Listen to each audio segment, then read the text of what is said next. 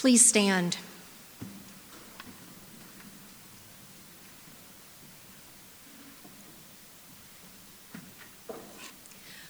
The Holy Gospel according to Matthew.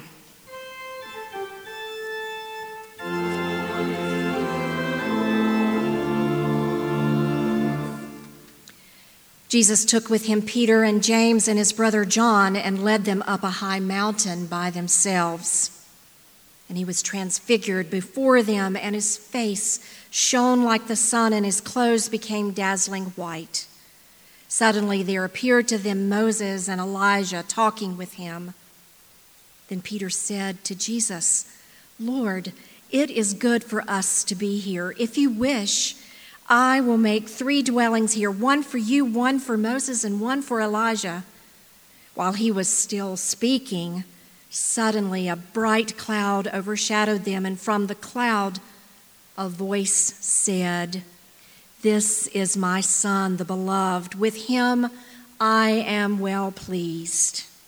Listen to him. When the disciples heard this, they fell to the ground and were overcome by fear. But Jesus came and touched them, saying, Get up and do not be afraid. And when they looked up, they saw no one except Jesus himself alone. As they were coming down the mountain, Jesus ordered them Tell no one about the vision until after the Son of Man has been raised from the dead. This is the gospel of the Lord.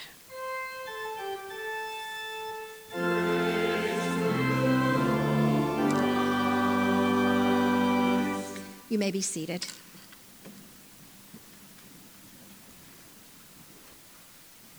Let us pray.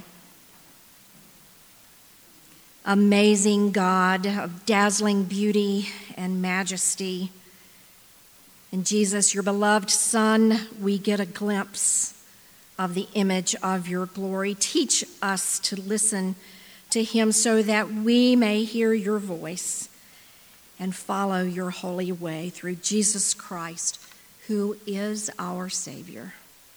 Amen. This morning, we have the opportunity to hear a conversation between God and the disciples, and it took place on a mountain. There are a lot of emotions wrapped up into this story.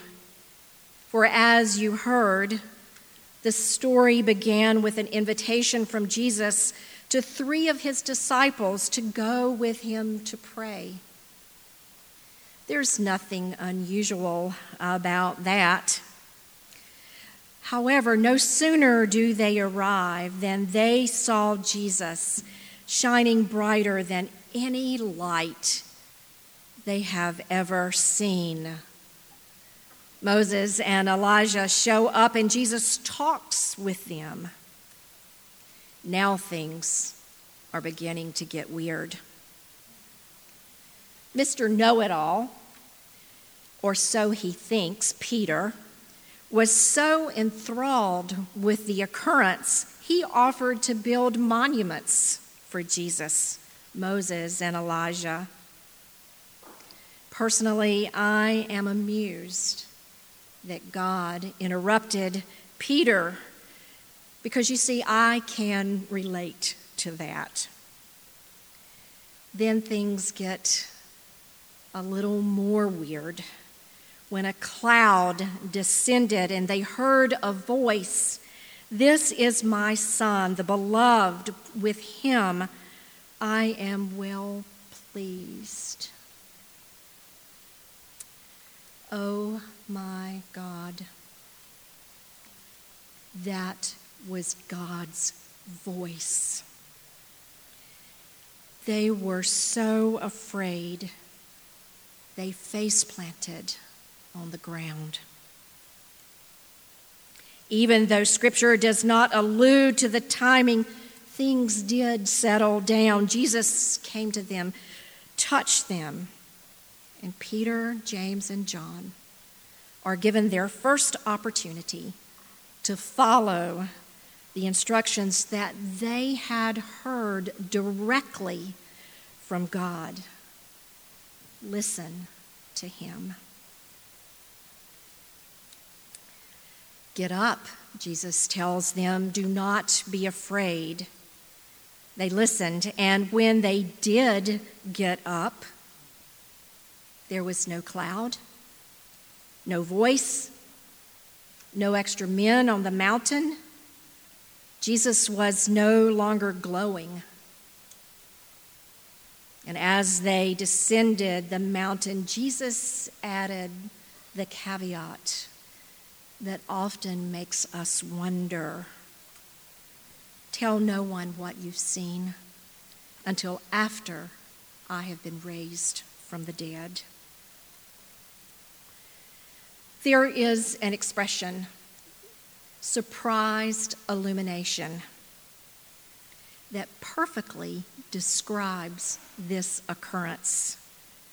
For you see, surprised illumination is when some ordinary act, circumstance, conversation, or in this case, a person is suddenly revealed in a completely new light.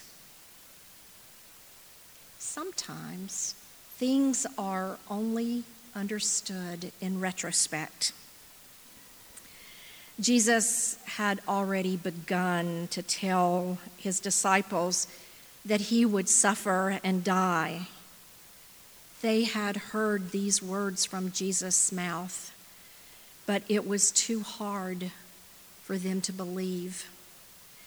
And then he said it again as they were coming down the mountain, and still it was too much to comprehend. What God revealed to the disciples in those moments of his transformation was that Jesus was greater than the law and the prophets, and that Jesus was beginning, was the beginning of the new covenant of grace that brings salvation to humanity and that brings glory to God. It has been said that the Transfiguration event was probably the most definitive revelation of Jesus as divine next to the resurrection itself. And it is a preview of the future when the Son of Man will come in glory to consummate his kingdom. But this future kingdom can only come through his death and resurrection, which is why Jesus warns the three disciples to tell no one what they have seen until after he is raised from the dead. It is impossible for us to know what that event was really like for the disciples. They had no idea what was going to happen that day when they woke up. Jesus' transfiguration was the moment in time when God revealed Jesus' divinity to three of his closest friends, and Jesus also revealed the glory of God. Both of those things were manifested in Jesus' appearance, substantiated by the presence of Moses and Elijah, who represented the law and the prophets. And it was affirmed by the voice of God. Though they do not realize it yet, Peter, James, and John have been given a glimpse of God's light and the assurance of God's presence in the turmoil that is to come as Jesus makes his way to the cross. For us, the story of Jesus' transfiguration invites us to live in the light of the knowledge of the glory of God in the face of Jesus Christ. There's extra credit for you this week when you find that passage in your Bible.